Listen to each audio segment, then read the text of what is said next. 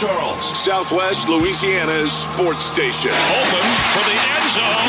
It's a Saints touchdown.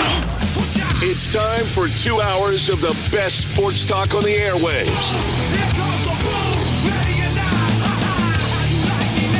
Here's your host, the blonde bomber, Jordy Hultberg. And a great good afternoon. Welcome. Monday, July 25th, the year 2022, a special day dealing with the letter M. I'll explain shortly, but my main man, James Mesh, back in the Master Control Suite in the game studios, producing, spinning the tunes, pushing all the buttons. He's on the campus of Delta Media, which houses KLWB, which is 1037 Lafayette. We're also thrilled to be 1041 in Lake Charles. We're streaming all over the globe, all over the globe at uh, 1037thegame.com, 1041thegame.com. And if you happen to be in the Acadiana area and you want to see us, well, you can pop on your television set as we are simulcast on Stadium 32.3 and 133 on LUS Fiber. Did you miss the headlines of the day? Not to worry. The Blonde Bomber has you covered. Here is Hultberg's headlines. Oh, what a Monday it is. And the letter M stands out. Yesterday, it was um, a guy by the name of Mondo Duplantis. What a um, what a superstar he is. I am watching the World Championships from Eugene, Oregon, and Mondo Duplantis. Um, does it again, and he does it with such flair and such incredible athleticism. He added another medal to his collection Sunday night when he took the gold with a world record in the pole vault on the final day of the World Championships in Eugene, Oregon. He was the silver medalist at the 2019 World Championships in Doha, claimed the gold at his second World Championships to go with the gold he won at the Tokyo Olympics last summer. This one was a big one, representing his mother's home country of Sweden. Duplantis broke his own world record when he cleared an astounding 20 feet four and one half inches on his second attempt at venerable Hayward Field. In doing so, Duplantis easily bested American Christopher Nilsen, his old youth track and collegiate rival, who settled for the silver medal of 19.5 and three quarters. Uh, a proud Lafayette native. Um, Mondo Duplantis gets it done. What a spectacular! And it was the it was the last the last thing shown. Um, the relays were all done, and Mondo had already won the gold. He was just trying to get a world record, and the world record uh, he did get. Spectacular. Um, very special day uh, and a special evening tonight at 6.30 lsu will unveil a statue of pistol pete pete maravich the all-time leading scorer in ncaa division one basketball history right there next to Shaq and bob pettit on the north side of the Pete Maravich Assembly Center. What took so long, I have absolutely no earthly clue. But coming up, I'll share some stories of a near dear friend who, uh, 10 years older than me, he would be, or he always was. But the impact that he had on me and some of the things that I said and some of the that I saw and some of the things that he and I did together, I will share some of that uh, with you. Quite the quite the remarkable, remarkable story. The greatest basketball player uh, again that these eyes uh, have ever, ever, ever seen. Um, another award for a track and field athlete. Alia Armstrong, a star hurdler for the LSU track and field team, was selected as the Allstate Sugar Bowl's James J. Corbett Award winner as the top female amateur athlete in the state of Louisiana. Um, Armstrong and 25 other individuals and four teams will be honored for their achievements at the Greater New Orleans Sports Hall of Fame Awards Banquet on July the 30th. Um, she's she's some kind of special. Uh, she earned the honor after capturing the national championship in the 100 meter hurdles at the NCAA Outdoor Track and Field Championships on June the 11th. Her time of 12.57 seconds in rating conditions landed LSU its first 100 meter hurdle title since 2000.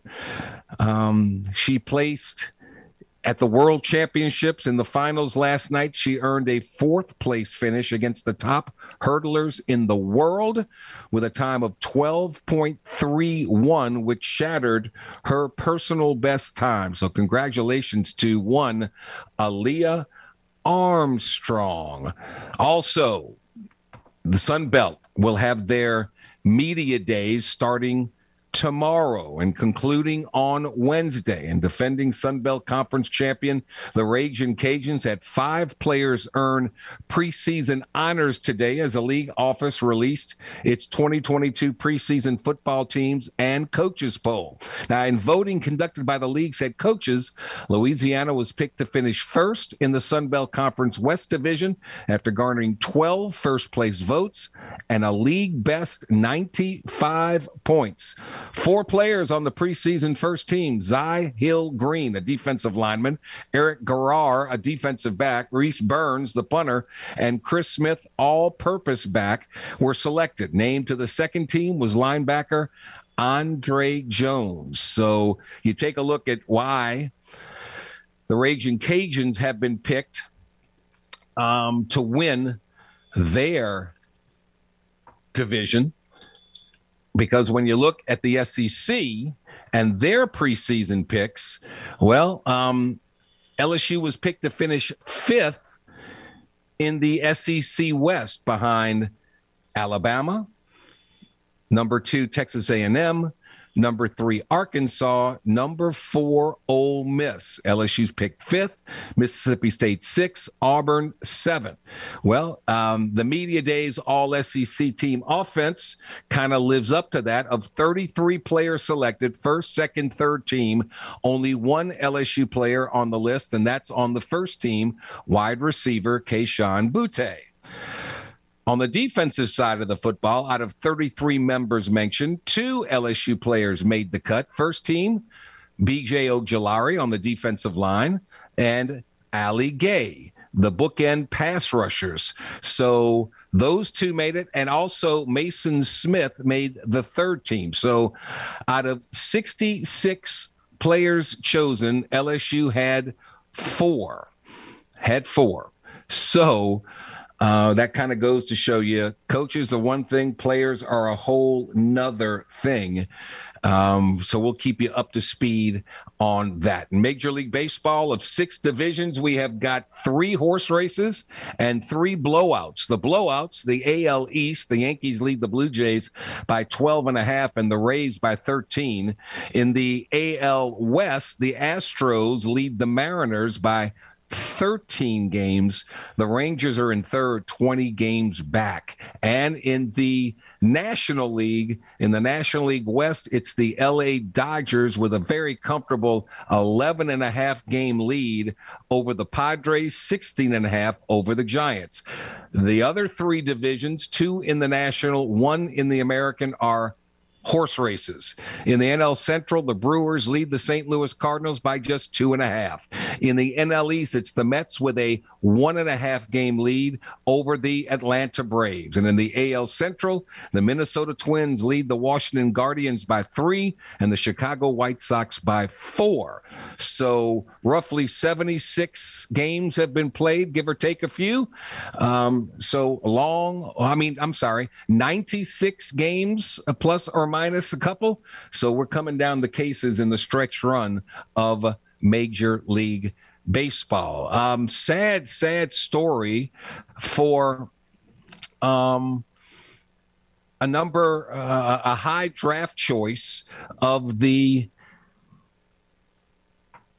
coming from Alabama coming from Alabama. Um, and I'm trying to, um, John Metchie, who was the 44th pick overall by the Houston Texans, has been diagnosed with leukemia.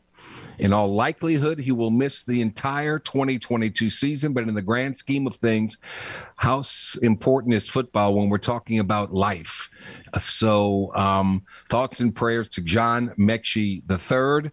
Uh, what a talented wide receiver. Remember, he was one of two wide receivers, Jameson Williams, the other, who got hurt um, and wasn't able to play in the national championship game. There is a new uh, team that has emerged in talks with the Brooklyn Nets on a possible Kevin Durant deal, and that would be the Boston Celtics. Now, they don't appear any closer to acquiring Durant than others in discussions with the Nets, but Boston's ability to include all star forward Jaylen Brown as a centerpiece off uh, does help make the team formidable in his pursuit. Miami, Phoenix, Toronto have been well known of their interest in Durant, but the Celtics have also been in regular contact with the Nets, according to sources. Um, so, uh, stay tuned on that one. We shall see. LIV golfer Sergio Garcia has changed his mind. He is not resigning um, from the DP World Tour membership. So away we go from the 2017 Masters champion. The Saints will uh, start training camp on Wednesday, and the news is the possibilities of Alvin Kamara, who might be available for week one because the NFL is sitting back, waiting, waiting to see exactly uh, what is going to happen as they collect more and more evidence uh, on on this situation with Kamara. Um, remember, he has a trial date set for August, but apparently that might not come to play. They may they may push this and push this and push this back, and this thing may take quite some time. Several are predicting that uh, Alvin Kamara will be available and play this entire season. Uh, time will tell. We shall we shall see. So much depends upon his presence and can the Saints stay healthy with Jameis Winston and Michael Thomas and Marcus Davenport and Taysom Hill and Marcus Maye and Peyton Turner. If they all recover along with um, with others, can they recover and and be ready to roll uh, to get some very important practice time in? We shall see. We shall see. All right. Um, a busy day planned for you and yours. Uh, Glenn West of Go Two Four Seven Sports will join us at around two thirty uh, to share his thoughts on. Boy, if, if there's not any more motivation for the LSU Tigers than than what the uh, media prognosticators have come up with, fifth in division, and not many players on the All SEC team.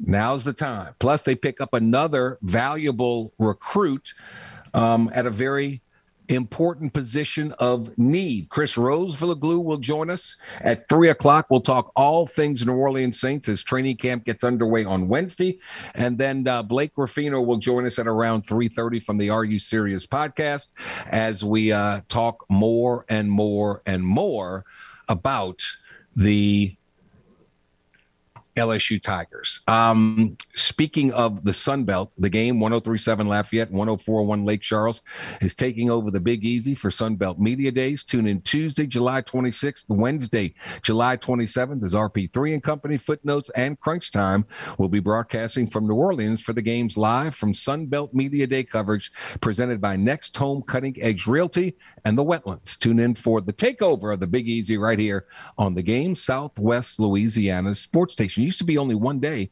Now it's two. Sunbelt going big time. All right, we're going big time as well. We'll take our first time out of the day. This is the Jordy Hultberg Show on the game 1037 Lafayette, 1041 Lake Charles. We're your home for the Houston Astros, the LSU Tigers, and this week, the Sun Belt Conference Media Days. When we return, stories, story time on Pistol Pete. Next. Great news, my sports loving friend. No more aimlessly searching for sports talk love by swiping left or right.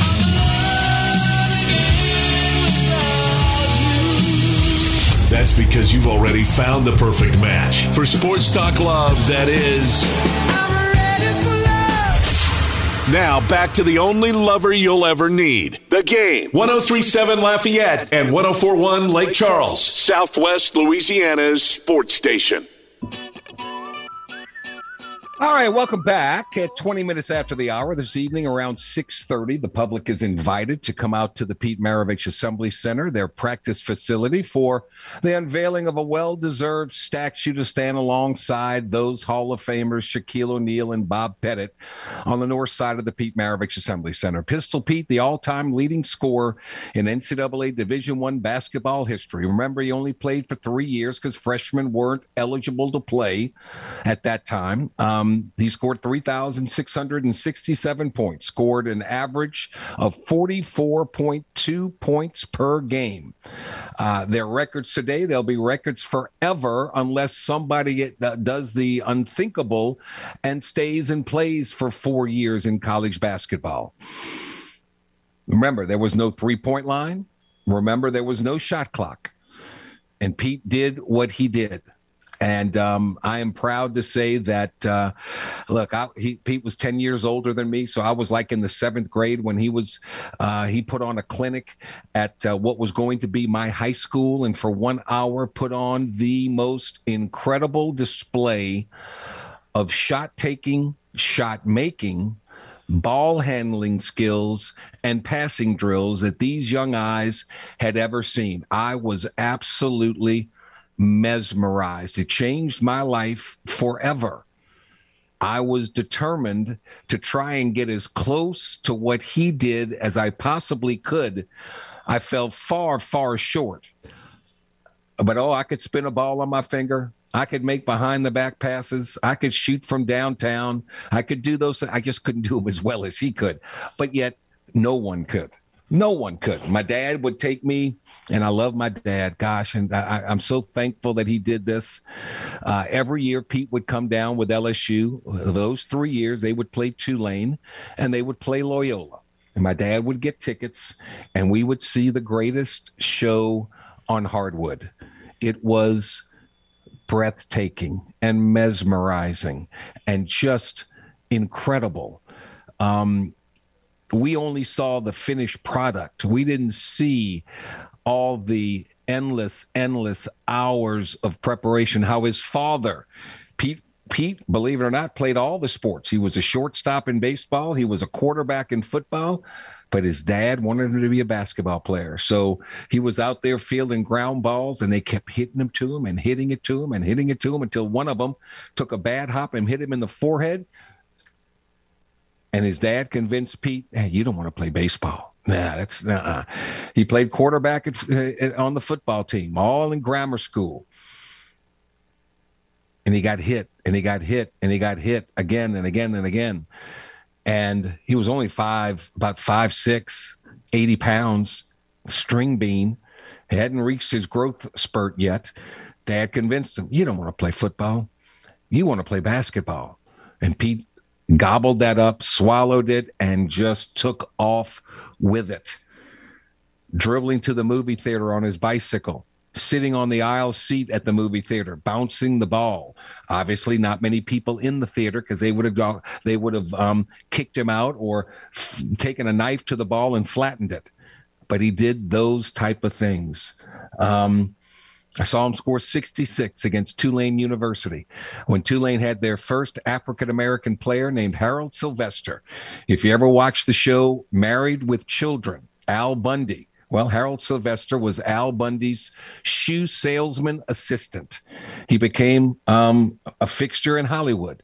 Well, he made the mistake of saying, I'm going to jam the pistol. Was on the headlines of the the Times Picayune and the States Item. Back then, there were two newspapers in New Orleans, one in the morning and one in the afternoon. Well, um, Harold Sylvester started out on Pete. Harold Sylvester fouled out in the first half.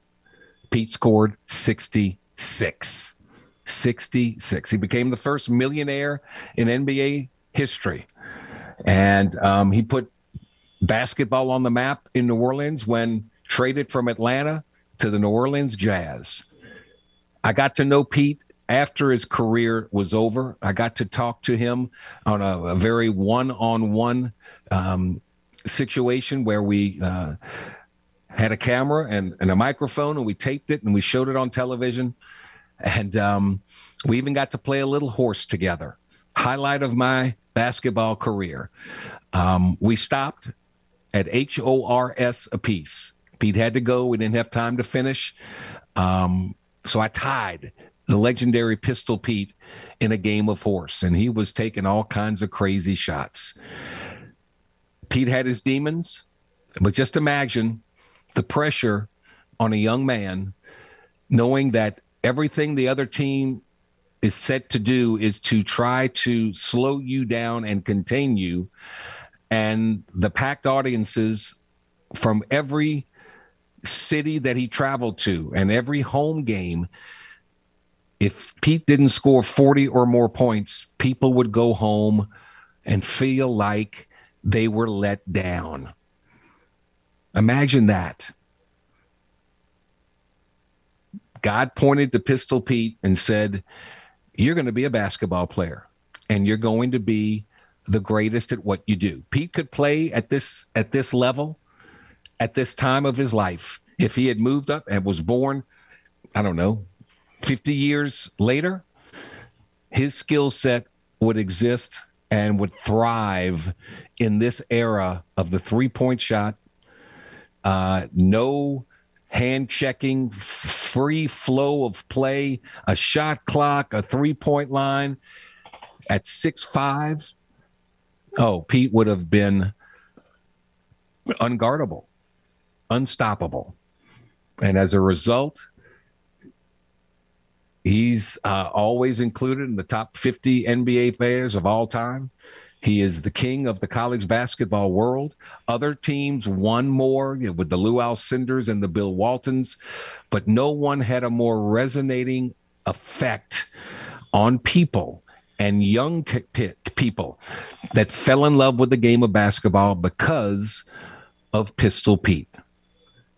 His shooting was remarkable. His ball handling was unsurpassed unmatched. And his basketball IQ, his vision, his ability to get the ball to the right person in a way that was pure showmanship was never before and never since seen. He threw a behind the back pass like you and I would throw a regular chest pass. He was great. I don't know what took so long, the politics that seemed to continue to run and exist at LSU made absolutely no sense whatsoever. But his statue will now go up alongside Shaquille O'Neal and alongside Bob Pettit. All great players, no question, no doubt, but neither could hold a candle to Pistol Pete. Pete started playing, goals started popping up. Kids in a football centric state fell in love with the game of basketball. And still to this day, the memories of Pistol Pete resonate unlike any other. Shaquille could dunk it, Bob Pettit could shoot it and rebound it. But the greatest show on hardwood was Pistol Pete packed houses everywhere, and he never, ever disappointed, ever, ever. The greatest of all time, and he gets his just reward in front of his um, uh, his former wife, his two sons that will be there. Dale Brown will speak at this. Uh, we've all been invited for a little um, pre unveiling ceremony inside the practice facility. And I am so, so very much looking forward to it. Bringing my daughter, she is absolutely elated uh, for this opportunity. So it's a very, very special day. Really looking forward to it. All right. Um, enough of that. The game 1037 Lafayette, 1041 Lake Charles wants to hook you up with our latest Astros weekend getaway. The Red Hot Houston Astros take on the Baltimore Orioles on Saturday, August 27th, and you can be there. Register in the game clubhouse to score four tickets, a tour of Minute Maid Park, hotel accommodations that Saturday night.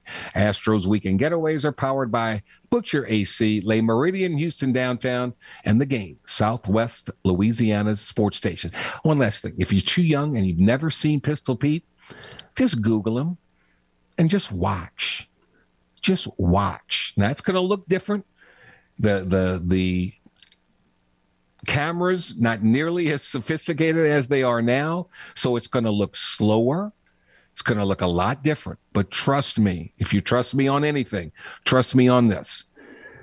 Pistol Pete's game could play now, and Pistol Pete would average about 35 in the NBA without question, without doubt. He was that great. All right, we'll talk LSU. Who motivation? Put up the put up the bulletin board material. They don't think you're worth a darn. Fifth in the West, and players ain't got many. Uh uh it's not a good team.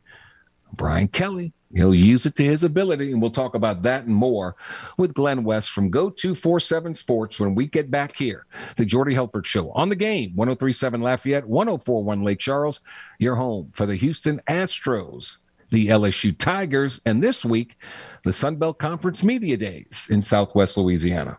We love talking about sports. Yeah. You love listening to sports. Yep. Sounds like we were meant to be together, or at least friends with benefits. Aren't you glad you found us? Yep. Yep. Mm-hmm. Back to more of the game. 1037 Lafayette and 1041 Lake Charles, Southwest Louisiana's sports station. We're back 35 minutes after the hour. Let's talk all things LSU, a 2024 commitment. Um, media members not thinking very highly of LSU for this upcoming season. Let's go to Go 247 Sports, uh, Glenn West, for his thoughts on those matters and much, much more. Good afternoon, Glenn. How are you, buddy? I'm doing great. Jordy, how are you?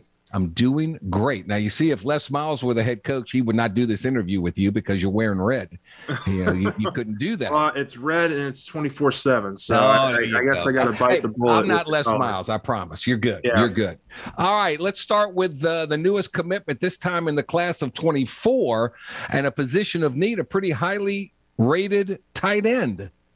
Yeah, no, a great a great pickup for LSU. They got a guy named Tavion Galloway out of the out of the north. Uh, he's up from the Minnesota area, and he uh, committed to the program over the weekend. A really, uh, you know, top five, uh, you know, recruit in terms of tight ends right now on 24/7's rankings, and uh, yeah, a, a big-bodied guy. He also plays basketball, and uh, you, got to have the. You know, I think that's kind of a, a trend nowadays. with Yes. dual sport athletes, especially at tight end, you know, they're usually basketball players too. So, uh, just a, a really nice pickup. I mean, obviously they're getting a head start on 2024. It's a really yeah, important year in terms of just having those multi multi years for these Yeah. coaches, coaching staff to really build those relationships with the players. I mean, even in 2023, you're not able to really get that you know that full recruiting experience. You, know, you have about a year, but not really the multi years where you can really you know build and and and, and you know build up those relationships. So uh, a big addition for them. Obviously, tight end is a position that's probably one of need. You know, moving forward here, they got one in 2023, and now they have this guy in number in 2024. And I think you're you're looking at a, an offense that obviously is going to really want to utilize those tight ends moving forward. Um, Mike Denbrock, LSU's offensive coordinator, recruited him while he was in Cincinnati, so it helps. Mhm. Uh, Brian Kelly has a pretty good track record when it comes to getting uh, tight ends into the league, so that helps. Um, so that's four commitments for 2024, and they rank number two in the nation according to you guys. So, Yeah. I mean, if you say it, it's honest, it's the truth. So we'll see about that. Now, I guess the truth is, uh, media members aren't thinking very highly of this LSU football team, are they? No, I mean uh, they they came out obviously with the rankings last week after the media days sessions were all you know fixed and and and, and done, and uh, yeah, they had LSU finishing number five in the SEC West. That was a little lower, a little lower than I had them. Uh, I had them finishing over Arkansas and Ole Miss at number three. So um, you know I think that you know, there or, or no, it was A and M. I had them finishing over A and M in Arkansas. Sorry, and then Ole Miss was number two. But yeah, I mean, I think you know it just kind of speaks to how deep the SEC West is this year. I think the West is is far deeper than the East. I think you can make a case honestly that if LSU finishes fifth in the SEC West, you know, they might wind up being you know, I think they're still they could be a top seven team in the SEC because I do think Georgia is that much better than everybody else in the SEC. So uh, it'll be interesting to see kind of how all that shakes out.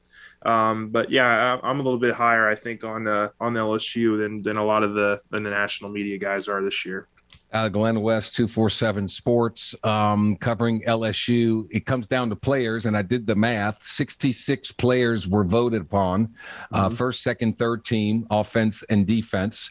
Of those 66, four were from LSU, only one um, on the offensive side with Kayshon Boutte. So um, when it comes to uh, you know, when you look at the players and, and who's getting the most on these all preseason teams, you can see why Alabama, Georgia, A and M, and those teams are ahead of LSU. Yeah, I think I think Alabama had something like 19 players between the three teams. I mean, they, I mean, it kind of speaks to how you know how how highly regarded they are this year amongst media members. And yeah, I mean, in terms of LSU, I think it's not a, a, a total surprise, particularly on the offensive side of the football. You're you know you're not welcoming back a, a, ton of guys who who put up huge numbers last year and, and and we're in that discussion you had a couple all SEC freshman candidates and Jack Besh and uh, you know uh, Malik Nabers came on strong at the end mm-hmm. of last year but I mean this is still a relatively unproven offense and particularly during a you know coaching change you kind of you, you kind of got to you know prove it you know before you kind of uh, you know get that kind of recognition. So uh, I do think LSU is still in a, a, really good spot. I think they they obviously have a lot of talent on this roster. It's just going to be about finding those right combinations the first few weeks of fall camp, which gets started next week. In theory, Brian Kelly could start around five transfers on offense, including the quarterback. He could uh, six on the defensive side, including the entire secondary. In theory, yeah. Yeah. so that, that's how does how long does it take these new players to gel? That's the key. Yep. Yeah. And then that's obviously something they were working on back in the spring. I think that the nice part about, you know, kind of the transfers was that a lot of those key guys were here during the spring and they weren't summer enrollees who haven't had a chance to really dive into the offense yet on the field with all these guys. So, uh, you know, I think there's there's a number of guys you could see play really early. Obviously, Miles Frazier, Tre'Mond Shorts, yeah. uh, Kyren Lacy on the offensive side of the ball. Uh, on, on, you know on, on defense, you, are certainly looking at a secondary heavy you know transfer look and Barrett Bernard Converse, uh, uh, you know, you got Mekhi Garner from ULL and Joe Foucha and seven Sevyn uh, Banks. Brooks, Sevyn Banks from Ohio State. I mean, he was the one out of that secondary that committed and, and signed during the summer. So he hasn't had that spring, you know, kind of time yet. And he's a guy who's been kind of injury laden throughout his career at Ohio State. So I think a lot of these guys are going to have to prove that they can stay on the field first, and then uh, then obviously you work out the reps and the snaps and all that stuff during fall. And the other thing, I mean, when you talk about the SEC, uh, Glenn, um, it's up front. How does the offensive line play? How does the defensive line play? BJ Ojulari, Jaquelin Roy, Maason Smith, proven playmakers. Yeah. But even with them, LSU still ranked just 70th in rushing success rate allowed in 2021. So you got to get better at stopping the run, or everything else goes to to heck in a handbasket. Yeah, no, I think that's, that's a good point. I, I, do think LSU was, you know, a little bit behind the eight ball at times. They had a couple of, uh, a couple of those blown up games that I think kind of really were, you know, screwed with their their uh, their their their whole total statistics for the season. I think they did get better as the season went on uh, in, in, the rushing, uh, you know, stopping the run department. But there's no doubt. I mean, the strength of this this team right now is the defensive line, and you're going to have to get all four of those guys up front uh, to be at their very best for your defense to be uh, among the elite in the SEC. And there's, I mean, there's reason to believe that you know you can certainly get that. I mean, obviously BJ is a you know potential first round pick next year. You got Maason Smith, who's a budding superstar. Roy, uh, obviously a guy who was you know a little bit banged up last year at times, but uh, really came on strong at the end of the year. I think there's a lot to work with there, and obviously Ali Gaye, We didn't even mention him. He's returning as the senior transfer, as, as the senior guy who missed a good chunk of last year as well. So mm-hmm. uh, there's there's a lot of talent up front, and I think LSU just uh, they they need to stay healthy is the biggest thing you know, I, I, always come up with these things, and you know, you do these Mount Rushmore things, and I'm I'm talking about athletes only, and you can only take one from each sport. Whatever sports are out there for LSU, you can only take one. So, um, football, I'm going to go with Joe Burrow. I guess them. Basketball, I'm gonna go with Pistol Pete. Sorry, Shaq. Sorry, Bob. Sorry, but Pistol Pete is the man. Um, uh, baseball, I, player, golly, is it Ben McDonald? Is it Todd Walker? I, I mean, Ben McDonald was a, was a, the overall number one pick, um, the college baseball player of the year. So I got to go with Ben McDonald.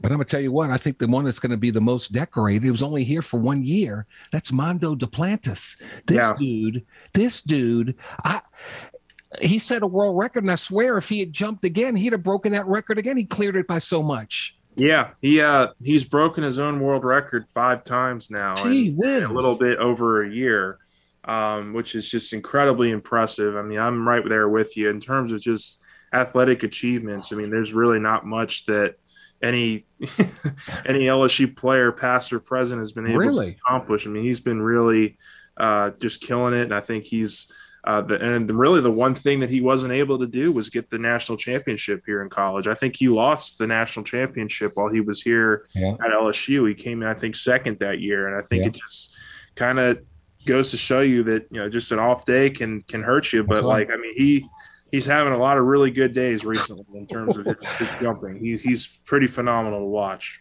And I thought the announcer said it best. I didn't think about this, but he is um, he is a sprinter going down the track.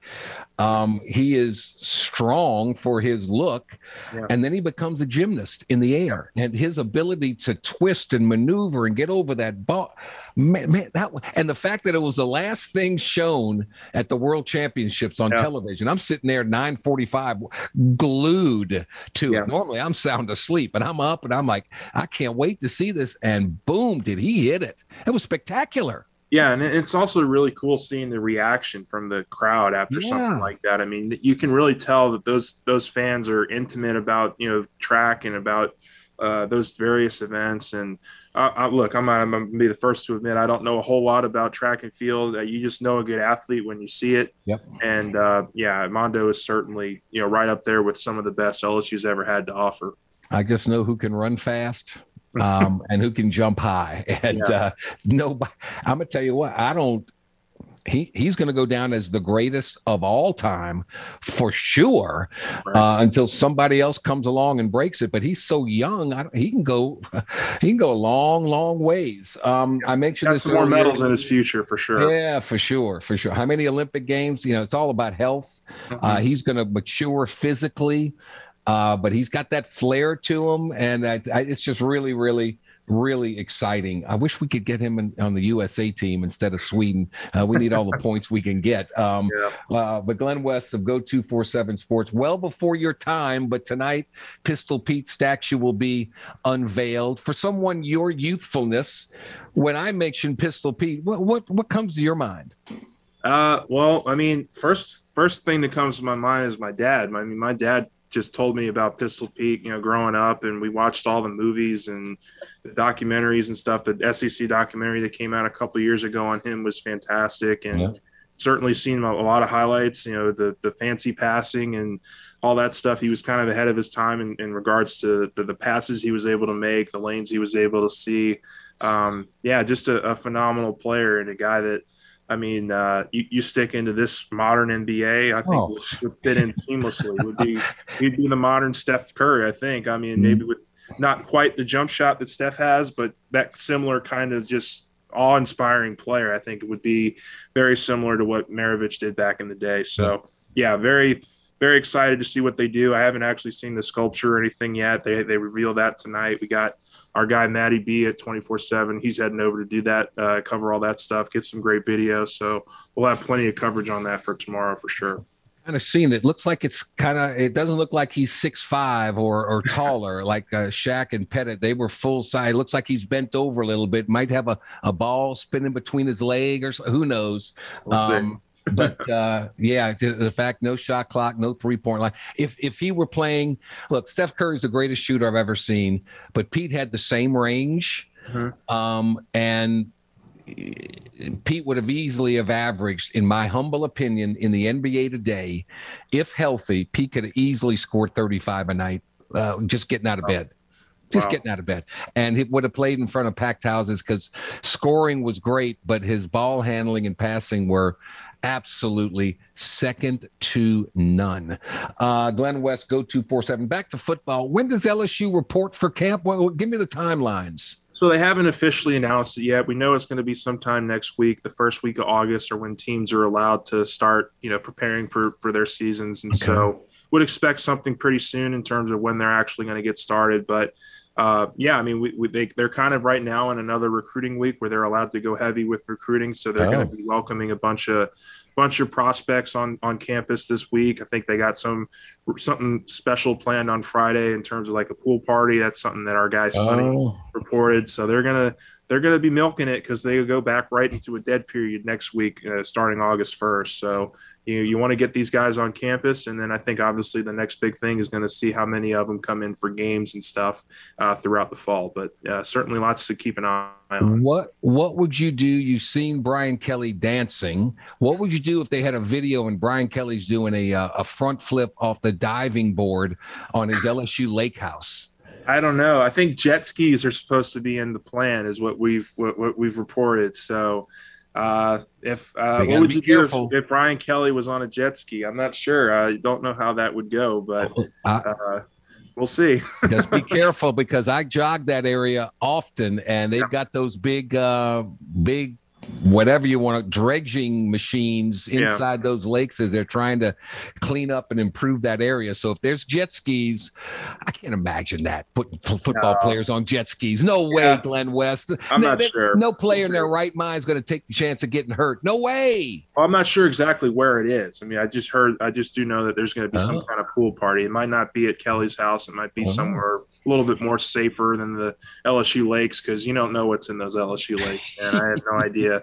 Never had an inclination to go in there, but yeah, we'll see. Yes, you think they've got the uh, the the um, sheets of paper in everybody's locker with LSU highlighted fifth in the SEC West? Uh, that's a good question. I honestly don't know the answer to, but I'm sure uh, all those players and coaches see that that kind of stuff. Uh, you know, I think they uh, they certainly, if they don't have it written on their board, I'm sure it's probably sticking in the back of their mind somewhere. All so. right. So you agree with me? Burrow, Maravich, McDonald, and Mondo, three M's. yeah, I mean, I, I would be, I, I, I, Pete obviously I think has some strenuous competition there with Shaq. I just think Shaq was just I, I saw a little bit more of Shaq highlights than I did. Yeah, trust me, day, trust me, not even close. Trust me. Close. Okay, trust all right. Me. Well, we'll go with you on that for sure then. But uh, yeah, I, I, agree on most of the other guys for sure. All right, there you go. Uh, he is Glenn West. Go two four seven Sports. Um, what you going to be reporting on the next couple of days? Uh, it's a good question. We got some good stuff coming out. You know, we got some final projections in terms of just the, you know, what we think is going to happen with the starting lineup before we yeah. get started. When, so. When's the quarterback? When, when are you going to make the announcement of who the starting quarterback is? Because I know Brian Kelly's watching. So that was my hot tip uh, this morning. Was Garrett Nussmeier was my my Ooh. fancy projection, I guess Ooh. you could call it, uh, the kind of the out there projection that not a whole lot of people are, are probably expecting, but uh, you know, I do think he's shown a lot, you know, since the start of spring that leads you to believe he's right there in the thick of it. I, I mean, I really do think there's no, you know, kind of incoming favorite as to who's going to win the job. I think it's going to be that much up in the air. And I think Nussmeier has done a lot since the end of last year to really help his case. And now that the NCAA is saying, look, you can have multiple transfers year after year after year. Yeah. If that happens, hey, no way Jayden Daniels staying around here. Yeah, it's a good question. I mean, I, I don't know exactly what's going to happen because I mean, if he transfers, if he loses out on the job and he transfers, it's not like he's going to be able, able to go start immediately somewhere else this year. So, I do think there is a case of you know, hey, if you lose the job, you stick around, maybe things don't go so well for the guy that wins it, and you maybe slip in and get an opportunity and kind of Yeah. wait and you know, kind of reassess after the season. But yeah, I just don't know how how plausible it is for guys, you know, after a big quarterback battle in fall to really get back in the portal and expect to go start immediately somewhere else. So Glenn West with the mindset of an interior lineman, not the diva quarterback that Yeah. is. we'll see. We'll see. You're probably right. We'll see. All right, Glenn. Thank you, buddy. Have a great day. Always fun talking to you. Absolutely. Thank you so much. All right, Glenn West, go to 47 Sports. We'll be back to wrap up our number one next here, the Jordy Hultberg Show, 1037 Lafayette, 1041 Lake Charles. We are your home for the LSU Tigers in Southwest Louisiana. The game 1037 Lafayette, 1041 Lake Charles wants to hook up with our latest Astros weekend getaway. The Red Hot Houston Astros take on the Baltimore Orioles on Saturday, August 27th. You can be there. Register in the game clubhouse to score four tickets, a tour of Minute Maid Park, and hotel accommodations. That's Saturday night. Astros weekend getaways powered by Butcher AC, Le Meridien, Houston downtown, and the game, Southwest Louisiana Sports Station. Saints Talk, LSU Talk. Hour number two, straight ahead. The Jordy Hultberg Show, 1037 Lafayette, 1041 Lake Charles. We will be back. Live and local. This is the game. 1037 Lafayette and 1041 Lake Charles, Southwest Louisiana's sports station. Open for the end zone. It's a Saints touchdown. It's time for two hours of the best sports talk on the airwaves.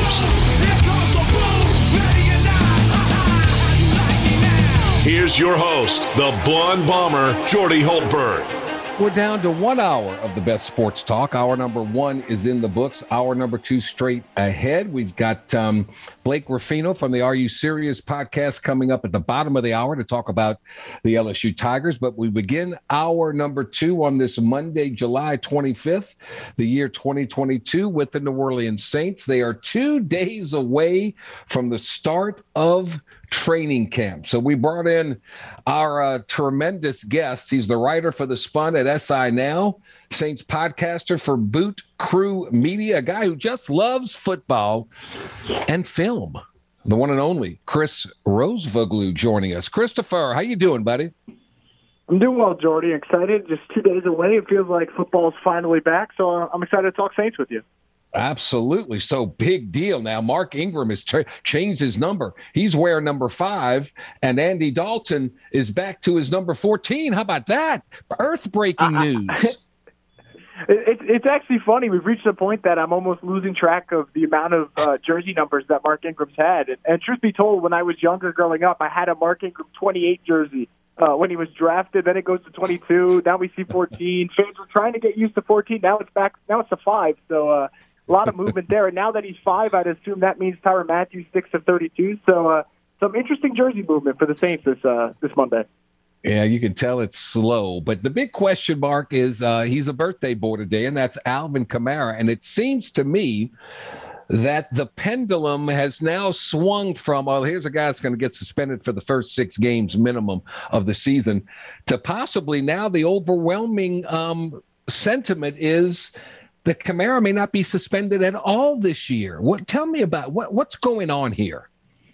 Yeah, I mean, this is one of those situations where I'm, I'm actually surprised that a lot of people now are realizing, hey, like there's a chance he doesn't get suspended this year because we kind of saw a similar predicament unfold with Marshon Lattimore last year when people were worried about gun possession and whether or not he would miss time. And, you know, lo and behold, in November of 2021, we found out the charges get dropped. He's off the hook. But for Kamara's case, he has that August 1st hearing, and that August 1st hearing is going to kind of dictate how the rest of the trial will go, when they're going to resume. And because of that, there's no clear timeline. And for the, the NFL, when it comes to circumstances like this, a, a you know a battery felony case, they usually like to wait until everything's closed, the trial's done, and then make their decision as to how they want to suspend that player, if they want to suspend suspend that player. So for Alvin Kamara, if the August 1st hearing happens and we realize that this matter is not going to get taken care of until late fall, maybe early 2023, then that obviously just wipes out the the chance of him getting suspended early in the year. And the only other option would be putting him on the commissioner's exempt list. But Jeremy Fowler of ESPN did a good job of pointing out, people in Kamara's situation with the case that he's facing, we've never really get we've never seen them put on the exempt list for something of this sort. So there's a very good chance that it's going to be the good old strategy of kind of delaying the court cases, keeping that trial prolonged as long as possible, and the longer the trial goes, the lesser the odds of him getting suspended this year. So if anything, it kind of looks like the reality is he probably will play week one unless something you know gets leaked or this trial somehow gets taken care of super fast, which isn't the expectation. But I would say right now we're definitely, like you said, pendulum swinging in the direction of maybe next year is the year that Kamara misses some time. Interesting how the pendulum has swung in the complete opposite direction. Um, the Saints, as I said, start training camp on Wednesday. Um, their defense is it, it, appears to be very very sound. Um, how how do you feel about the Saints losing Marcus Williams to free agency, Ma- Malcolm Jenkins to retirement. Um, I love Tyrann Mathieu, but um, what about Maye? How do you feel? Have they have they survived their off-season safety song and dance? Do you believe? Yeah, I think a lot of it's going to depend on the guy that you mentioned last with Marcus Maye, because I think with Marcus Maye, we're trying to figure out what is his defined role in Dennis Allen's off uh, defense. I think that's a very interesting thing to look at because when I go to the flip side of things, I think look, Malcolm Jenkins was an excellent player for a long time and also an excellent leader. And I think with Tyrann Mathieu, in terms of his playing abilities right now, I think in terms of just talent and production, this version of Tyrann Mathieu would give the Saints an upgrade over the 2021 version of Malcolm Jenkins. And it's also worth factoring in, which we've discussed before. Tyrann Mathieu's a great leader, so you don't have to worry about, hey, you lose one leader in the locker room. Can you make up for that? No, there's another veteran presence coming in to replace him. So I feel comfortable there.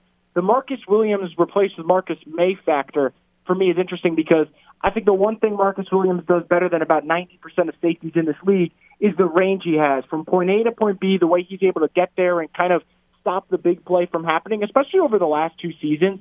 It's been remarkable. So to lose that type of player, I think you're going to play a little bit different of a defense in terms of how many times you're going to give that single high safety look. I would imagine that they're going to reduce that number now because the reality is you don't have that type of player coming in, but that doesn't mean that Marcus Maye is just, you know, not a capable player in his own right. He absolutely is. And if he's 100% off the Achilles, I expect the Saints to have a little bit more physical of a safety duo. Marcus Maye is the type of player who, yes, can make plays at free safety, but he has no problem getting in the box, kind of being that thumper and that enforcer. So I feel good about that.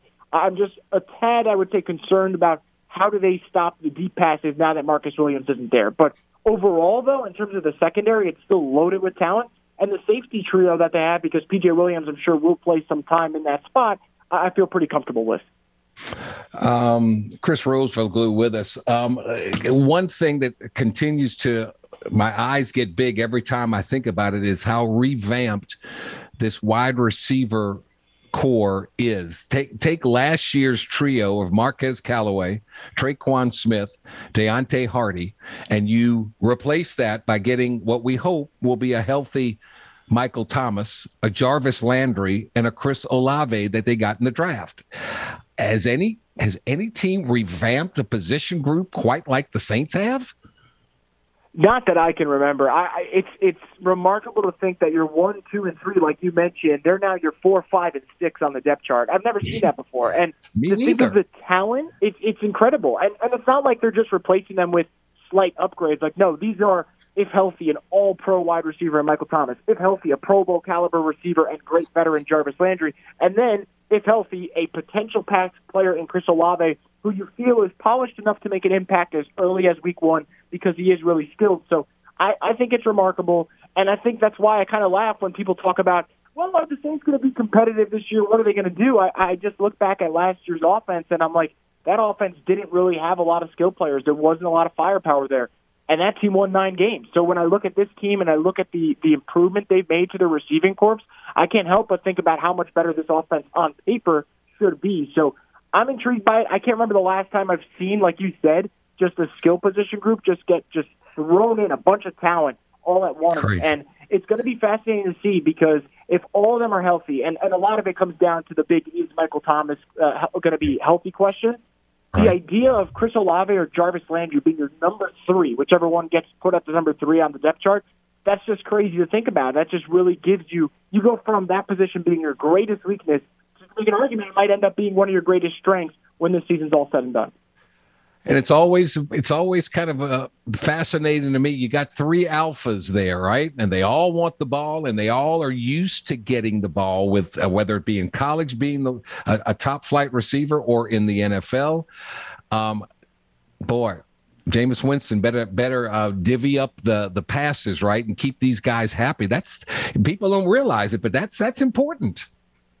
It absolutely is, and and the only reason I'm not too concerned is, and I know it's a different situation because we're talking about one of the greatest quarterbacks of all time for this scenario. I've seen the Buccaneers with Antonio Brown, Mike Evans, and Chris Godwin, all three established number one, kind of yep. find a way to mesh and win a Super Bowl that first year where they're all together. But uh, you are absolutely right. I mean, it's, it's on Jameis Winston to make sure that he's spreading the wealth and this offense is clicking. And I think, you know, we look back at the Saints team maybe four or five years ago. We've seen Brandin Cooks, Michael Thomas, and Willie Snead all have success together. All of them have over 900 yards receiving in a single season. So I think the blueprint is there. And I think for the Saints, there's going to be some days where maybe it's not Michael Thomas's day, but it's Jarvis Landry's day. And maybe if it's not Jarvis's day, it's Chris Olave's time to shine. So I think they'll find a way. And I think you rather have it that way and have too many options than not have enough options because we all know how that kind of played out last season. No question. But look, uh, no question, the player with the most approved is Jameis Winston.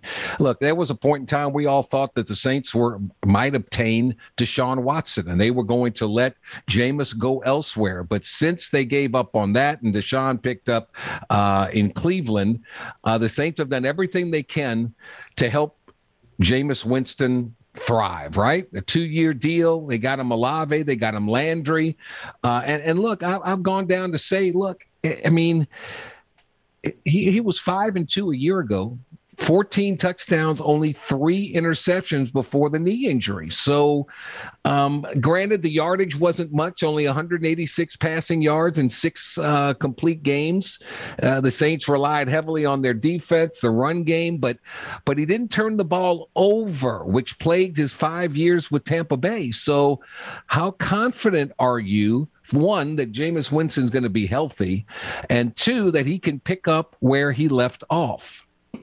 I think for the health part, I feel pretty good. Everything that I've heard has been positive on that front, and Jameis is the type of you know player in person where when you go into rehab, he's attacking it every single day at 110%. And I expect no less from him as training camp begins and as they get ready for week one. So I'm not worried. I think, are there some things that will take some time, like maybe rolling out on bootlegs and play action passes? Maybe. But for the most part, I expect him to be close or if not 100%.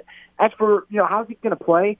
I think you mentioned it perfectly. The Saints showed us last year that they know how to win with Jameis at quarterback. I know it's a seven game sample size and it wasn't, you know, a full season, but five and two in that stretch with a lot of hard games sprinkled in. I feel like they showed that, hey, if we need him to play that game manager role, we can find ways to win games because we have a good defense. Now the question becomes, can you win games because of Jameis Winston? And I know the potential's mm-hmm. always there. I know the arm talent's always there, and now the weapons are there. So I think, to your point, this is probably the biggest make or break year he'll ever face in his NFL career because it can all work out. And from here on out, we'll talk about Jameis being absolutely, without a doubt, one of 32 starters in this league and deserving of being the Saints quarterback. Or we look back at this season and we wonder if the Saints have their answer at quarterback and if that's still a question mark. And obviously, they don't want that to be the case. So uh, I do think the talent is there, the potential is there for him to do it.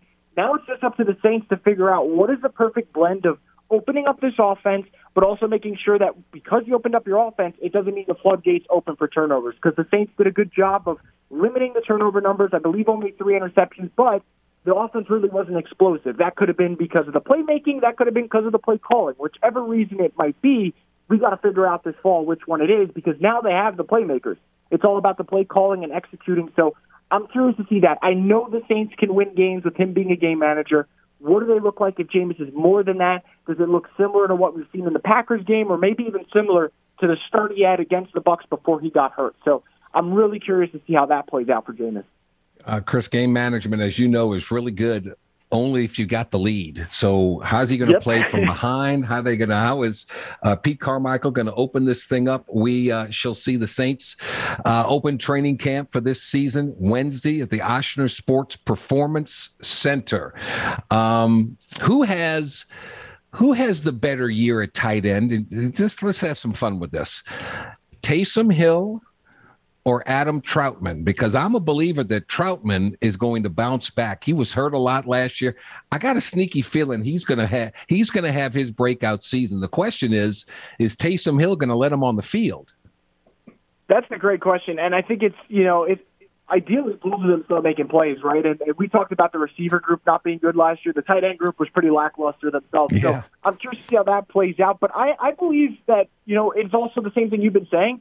I do think Trautman has a chance to bounce back, and I think what a lot of people kind of forget before Trautman got hurt last year, it took some time, but that Philly game he looked really good. And of course, just the way the Saints season went and their luck, the game that he plays great, he gets hurt in and he has to miss time. So I think it's always been there, right? He's shown that he can block. He's shown that he can make plays as a pass catcher. Now it's all about putting it together, and I think that everyone's going to benefit from the new influx of talent at wide receiver. You know, having Landry, having Michael Thomas, having Olave, there's not going to be as much pressure on Adam Trautman because when you're a defensive coordinator and you're going through the list of Saints weapons, he's maybe fourth or fifth on your list in terms of okay, we have to stop this guy at all costs he mm-hmm. might be the forgotten man, but that might be a good thing. That might open up more opportunities for him to make plays. So I do believe the talent has always been there for Trautman, and I know it's easy for people to jump off the bandwagon because the second year didn't really live up to the potential. But people kind of forget how hard it is to play the tight end position. It's one of those yeah. positions where there aren't a lot of good ones at the at that position in the NFL because it's so hard to play, and there's so many guys that come in, and it takes them two, maybe even three years to learn how to really maximize their talent. So I do think this could be the year for Trautman, and if he's healthy, I kind of expect it to be the year for him. He's been there, he's been working okay. hard throughout the offseason, and I think that eventually it's going to click for him. And the Saints traded up to get him, so they saw something in him that they really liked, and and, and I'm all for that. Uh, Chris Rosvoglou, we'll let you get out on this one. Um, is Die Hard a action movie or a Christmas movie? Which one is it? See, that's tough because everyone has that argument, and I always like to say it is. Like if someone says it's a Christmas movie or not, I say it's a Christmas movie. But if we're talking about I can only pick one of the two, I have to pick the action movie. I mean, that movie's action packed from the start to the finish. So if I had to pick one of those two, I would say action. But I do think it is a Christmas movie, though. I, okay, I'm with you. I'm with you. And your favorite sports movie of all time is? Oh man, I, I have to go. Remember the Titans. That would be my favorite one. Remember the Titans. Okay, very good, very good. Uh, you said you're a film buff, so I just had had, had some questions a- answered for me. So I, I appreciate that very much. All right, Chris, uh, life's about to get really, really busy. So enjoy the next couple of days because training camp is here, and uh, I, I'm, I'm still I am still of the belief that if healthy, the Saints are a lot better than what a lot of national pundits think they are. Agree? Disagree? Oh, I'm right there with you. I think that we'll see how it plays out early in the year, but I think some people are going to have to go revisit their words. There you go. All right, Chris. Thank you so much, man. I appreciate your time as always. Thank you so much for having me, Jordy. You take care, buddy. Chris Rosvoglou with us, uh, talking about the New Orleans Saints. Uh, the game 1037 Lafayette, 1041 Lake Charles is taking over the Big Easy for Sun Belt Media Days. Tune in Tuesday, July 26th, Wednesday, July 27th, as RP3 and Company Footnotes and Crunch Time will be broadcasting from New Orleans for the games live from Sun Belt Media Day coverage presented by Next Home Cutting Edge Realty and the Wetlands. Tune in for the takeover of the Big Easy right here on the game, Southwest Louisiana Sports Station. Whereas the Tigers aren't thought of very highly, just the opposite about the Cajuns. I'll tell you about that when we return to the Jordy Hultberg Show here on the game 1037 Lafayette, 1041 Lake Charles. Your home for the Houston Astros, your home for the LSU Tigers, and for this week, your home for the Sun Belt Media Days. Stay with us. Time to open up the vault for the games this day in sports history. July 25th, 1999. Lance Armstrong wins his first of seven consecutive Tour de France titles, but is later disqualified for drug cheating. That was this day in sports history. We now return to the game. 1037 Lafayette and 1041 Lake Charles, Southwest Louisiana's sports station. Uh, we're back 30, uh, 22 minutes after the hour. Um, the Raging Cajuns thought of very, very highly. As remember, uh, tomorrow Sunbelt Conference Media Days uh, take place, and uh, the game 1037 Lafayette, 1041 Lake Charles is taking over the Big Easy for Sunbelt Conference Media Days. Tune in tomorrow, the 26th, Wednesday, the 27th. RP3 and Company Footnotes and Crunch Time will be broadcasting from New Orleans for the games live from Sunbelt Media Day coverage presented by Next Home Cutting Edge Realty and the Wetlands. Tune in for the takeover of the Big Easy right here on the game, Southwest Louisiana's sports station. Um, now, before all this came about, um, coaches got to vote on who they believe will uh, be the best teams and the best players. And the defending Sun Belt Conference champion Raging Cajuns had five players earn preseason honors today. And um, in voting conducted by the league's head coaches, the Raging Cajuns were picked to finish first in the West Division. They garnered 12 first place votes and a league best 95 points. That says an awful lot um, when you lost your starting quarterback and you lost your head coach, who continued to show uh, year after year in, incremental betterment. And you lose him to Florida, and still everybody's picking the Raging Cajuns to win their division of the conference. That says an awful lot about um, the job that these coaches and prior coaches did as far as recruiting is concerned and how they have lifted and elevated this program to the to the nature that it has. Uh, four players are on the preseason first team. Zai Hill Green, the defensive line, Eric Garror, a defensive back, Rhys Byrns, the punter, and Chris Smith, all purpose back. Does a little bit of everything, runs it, returns punts, kickoff, does it all. They were selected. Named to the second team was linebacker Andre Jones. Um, Smith was a first team All Sun Belt Conference specialist last year, was a third team running back. He was the leading rusher for the Cajuns last season, 855 yards on 153 attempts. He produced one of the top single game rushing performances in Raging Cajun history last season at Arkansas State, where he ran for 238 yards on 24 carries and scored a pair of touchdowns. Um, I mean, that, that, that's pretty good, and he's he is um, he is focal point number one for sure on this offense, for sure. Um, it's nice to have a guy like Byrns, who uh, was an all Sun Belt Conference first team selection last year, 11th in the nation in punting last year with a 46.3 average. Um, had 19 kicks over 50 yards on the season and a season long kick of 70 yards at Troy and what coaches really love 21 kicks were inside the opponent's 20 yard line. So he returns as well as the Cajuns open up the 22 season at Cajun Field Saturday, September 3rd against Southeastern Louisiana. And that kickoff is slated for 6 p.m. Again, just like with every team, who's going to be the quarterback? That's the that's the big big question, and um, that that that's what Coach Des and staff have to come up with a solution to. And when they do that, if that quarterback can be consistent, because uh, you know the Cajuns are always going to be able to run the football. Always. There is no question. There is no doubt about that. They have forever and a day, and they will continue to do that. The quarterback just needs to make plays when he needs to make plays. Can he move the chains? Third and five, can he get you six or seven yards? And when the opportunity presents itself for a big play, can that quarterback make that big play? So that's the key. Without with that, that's the key, no doubt. So we will have all the coverage in the world uh, starting tomorrow, and um, I might have to talk to the guys and say, hey, who, who's gonna who's gonna grace our show and uh, make an appearance and tell us what the heck is uh, is going on in New Orleans. So I'm sure the guys will be uh, chomping at the bit to do so. So we look forward to that, um, and it's a big deal. Glad the Sun Belt is doing what they did. The Southland Conference had their media day at the same time as the SEC, and so um, you know McNeese. Uh, I was right there at L'Auberge in Lake Charles, and um, you know, lots of questions there.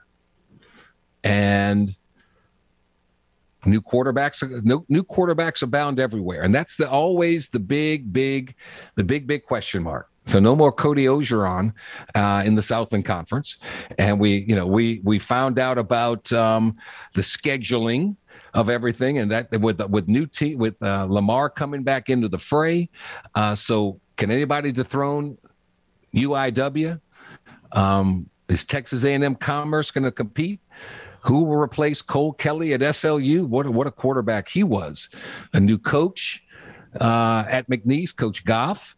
So lots of question marks there. But the fact that Lamar has returned, that's good news. Northwestern State um, has a new offensive coordinator, a new defensive coordinator, as well as four other fresh coaching faces. On top of that, Northwestern State also welcomed in a new university president, new athletic director, and so they've got they got a lot of change for fifth year head coach Coach Laird. Um, and they kick off their season at Montana on September 3rd. You want to play them there. Um, uh, the Lions lost the best quarterback in school history to the NFL this offseason in Cole Kelley.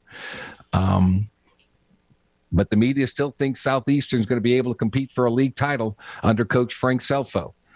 Uh, and Frank Scelfo said, "Hey, we may we may play two quarterbacks. We're not afraid to do that. It'll be an interesting season at that position for sure." So there we go.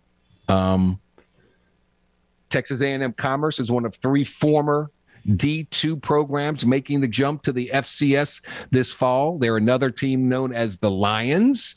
So we'll see how Coach David Bailiff and company uh, the former head man at Rice. He's entering his fourth season at A&M Commerce. So we shall see what happens there.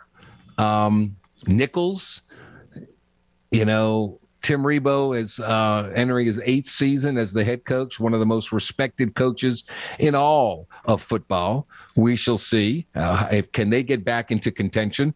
And Gary Goff was hired this offseason. Um, and his task to lead the Cowboys has begun. Team that went four and seven last fall um, says it's a process. It's not going to happen overnight, but he's proud of his players. They've done a phenomenal job of embracing what we're doing. Look, turnover. Goff is the fourth McNeese coach in the last five seasons. He's going to operate much to the delight of, I'm sure, of McNeese fans, an air raid style offense. Um, he cited depth on the offensive line as being important. He's got a pair of senior offensive playmakers, running back Deontay McMahon, lineman Karen Karan Coleman. Uh, they landed spots on the preseason all conference first team. McNeese hadn't made the playoffs since 2015. They begin their season September 3rd with a trip to Montana State. So stay tuned for Southland Conference action. All right, let's take a time out here. We'll get back to the SEC and LSU.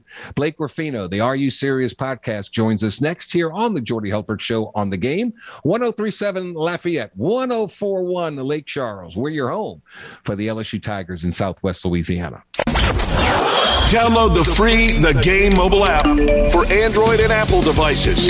No matter where you are in the country, you can listen to the game.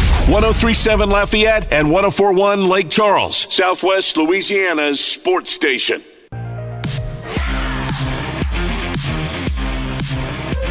Oh, we're back 36 minutes after the hour. Let's get it uh, right to it. One of my favorite guests from the Are You Serious podcast, Mr. Blake Ruffino. Blake, how you been, buddy?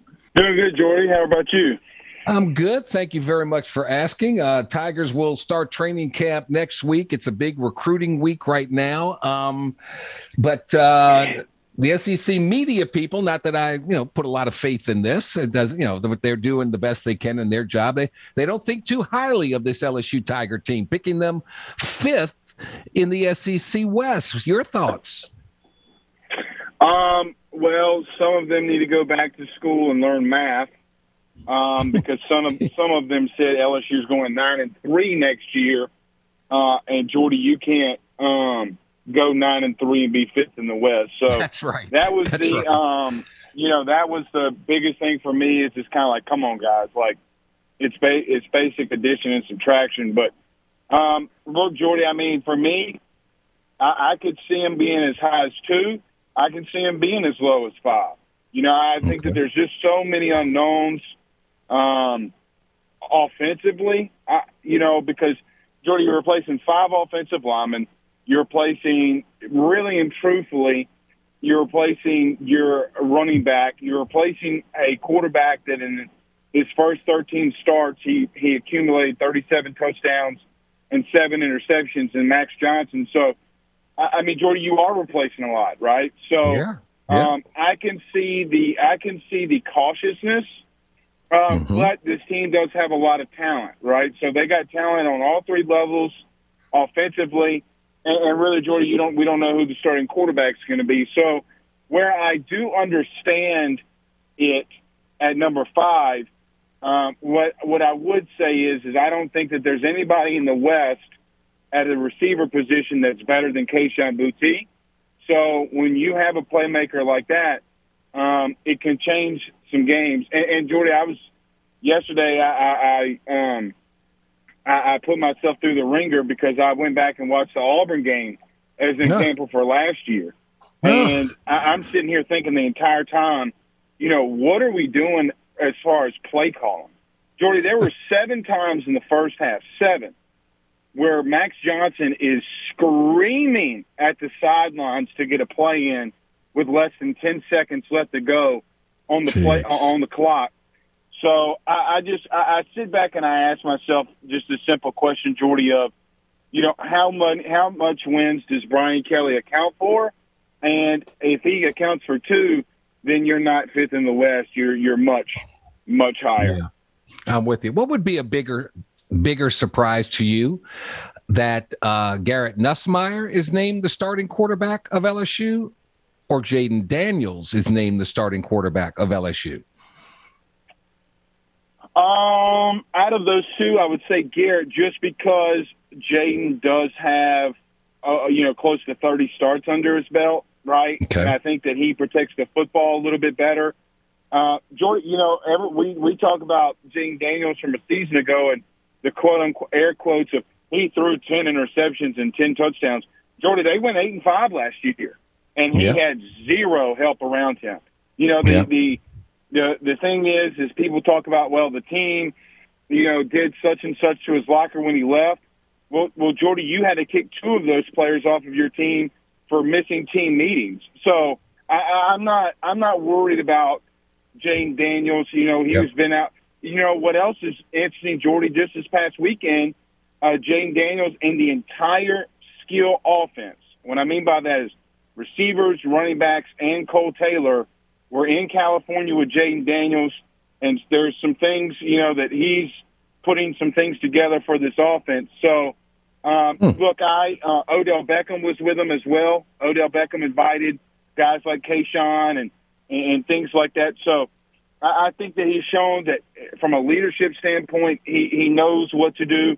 So, just because of the experience and what we've seen in the recent, very very recent past, I would be, I, I guess, I wouldn't really be surprised with either one of them. But if I had to choose, I would say Garrett, just because of the lack of experience. If he got some of that NIL money to be able to fly all the way out to the West Coast, eat, sleep somewhere, that's that's pretty cool. I like that. Um, Hey, hey On- well, Jordy, that goes a long way now too. You, you know what I mean? That I mean, if you think about it now, you know a lot of people question this young man, and he flies the entire dang offense out there. I, I mean, I, I ain't gonna, I'm not gonna lie. I kind of, it kind of took me lot. by surprise a little bit. Yeah, says an awful lot. Uh, on Thursday during the SEC media days, um, the NCAA essentially came out and said we're going to allow athletes to transfer an unlimited number of times, leading me to say that the craziness of the transfer portal is going to go out of control. What are your thoughts? Uh, And this is basically going to get rubber stamped so players can continue to leave and do whatever they want to do. I don't get it. You know, Jordy, I'm okay. I was okay with the one-time transfer ruling. I was even okay with it being in conference. Um, you know, I don't like guys going to LSU from LSU going to Alabama or vice versa. But you know, everybody plays in the same playing field. But you know, Jordy, we've had we have an issue right now, and I was so I'm very for player uh, involvement and player movement. um, but not like this. Jordy. I, I think I think what they're trying to do, and just my um, opinion, I think mm-hmm. the NCAA is trying to do things to get the federal government involved, and I think we're Jordy. I don't know if we're we, we can.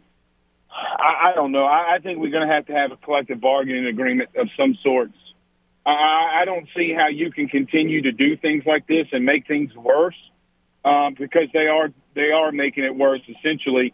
And what's crazy is Jordy, the NCAA is making these rulings, right? But they don't come down with any sanctions, right? They they they they, they make things least uh, uh, restrictive, and then when somebody breaks the rules, they're like, oh, whatever, you know. So I, I have no idea what's going to happen here.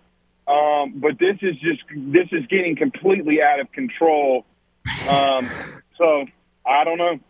And, and and the latest is um, college football players.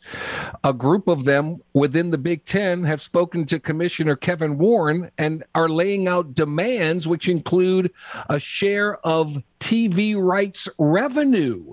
So uh, they're not only a collective bar. Yeah, there's going to be a College Football Players Association, CFPA, to, to mirror the NFL PA. It's just this is the inevitability. This is the future. Um, this is the way it's going to be. Well, Jordy, I, I will say this, and I'm not saying I disagree or I agree with them, but if the TV contracts that we are hearing are correct, and teams are making a hundred million dollars a year, and I understand that it goes into all sports, but we all know, for example, football and basketball are the main two. Now, how they they divvy some of that money, I do not know. How they mm-hmm. would get into all of that, that's way beyond my pay grade. However, Jordy, let's just give an example. If you're making a hundred a hundred million dollars a year just in TV revenue, that's not with anything else. Right what's five million? I understand. I mean, no. You know, the I, first... I, I'm not saying I agree with it or disagree with it, but you can't be in a situation where, oh, well, Blake, you're paying for the tuition.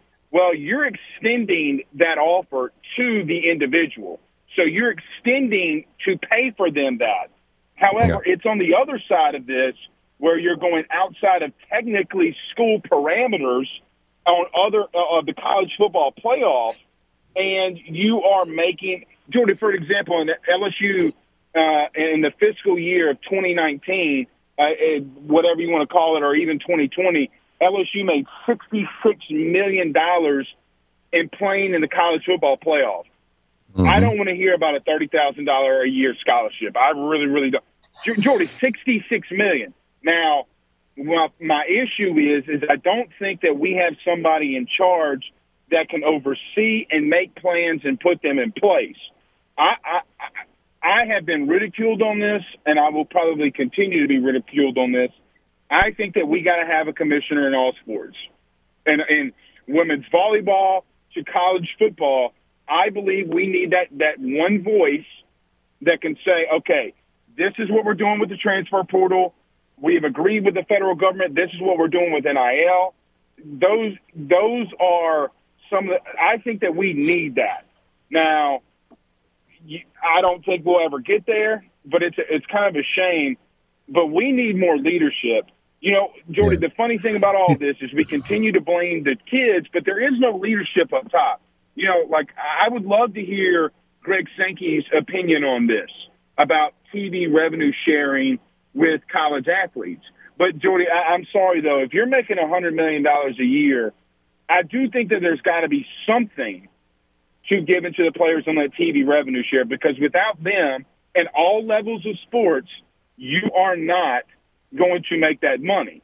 So I, I don't know what the end all be all and all going to yeah, be, yeah.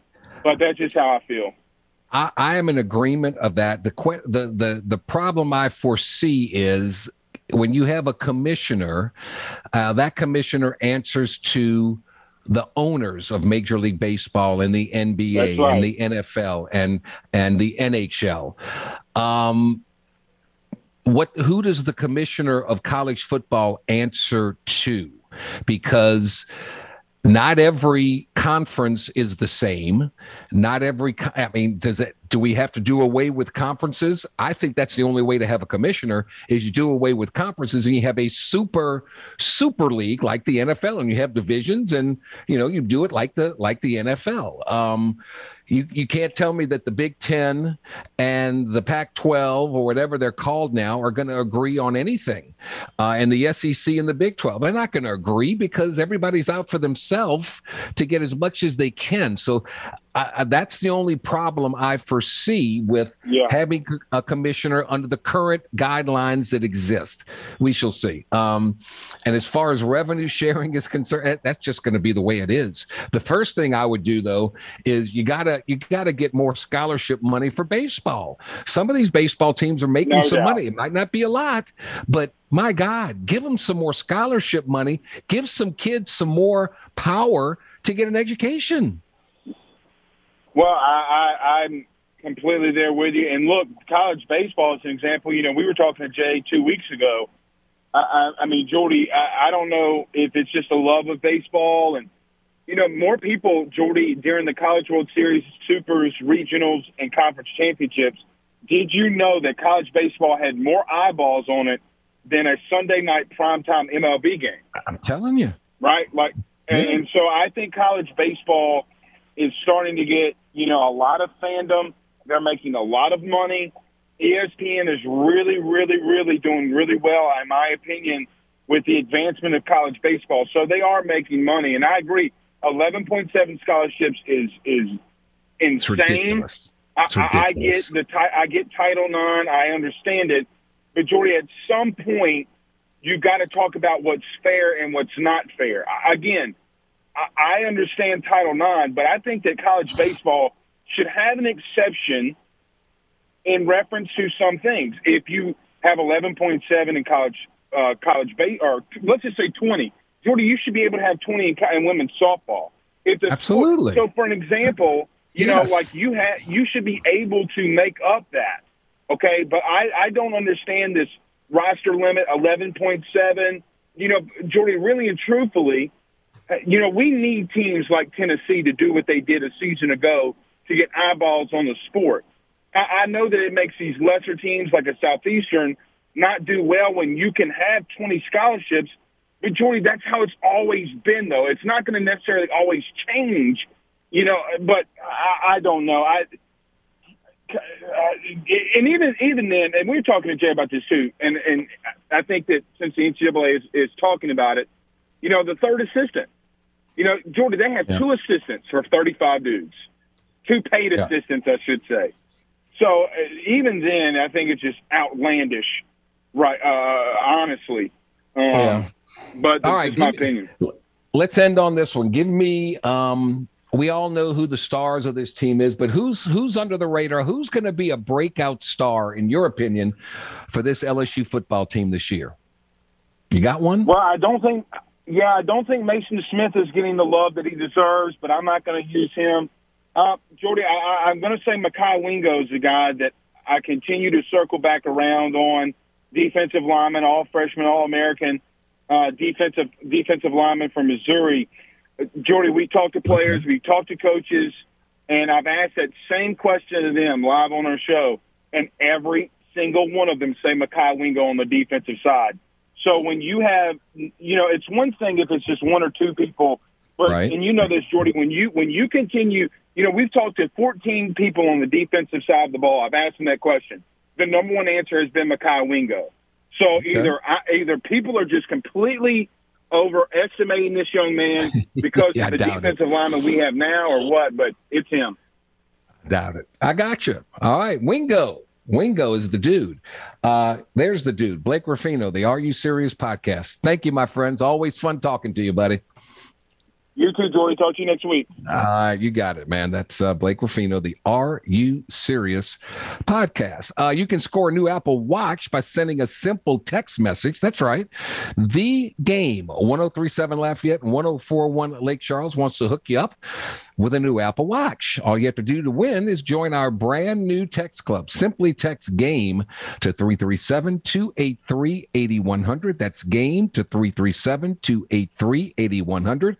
Once you join, you'll be eligible to win an Apple Watch. Plus, you'll have a ton of chances to score other great prizes like Astros tickets and more. It's the Game Text Club. Find out more at 1037thegame.com and 1041thegame.com. It, not only is the Apple Watch great and does so many things, but so smart. You can change the band uh, so easily. You can get 50,000 colors, 50,000 styles, and change it up every day. Uh, Apple Watch is cool. I don't know what I'd do without mine. You should get one too. Just join the game text club.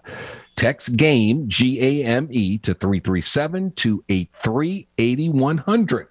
We're back to wrap it up with a very important birthday wish when we return to the Jordy Hultberg Show on the game. 1037 Lafayette, 1041 Lake Charles. We're your home for, get this, the Houston Astros. Yes. The LSU Tigers. Yes. And for this week, we're your home for the Sun Belt Media Days starting tomorrow and Wednesday in Southwest Louisiana.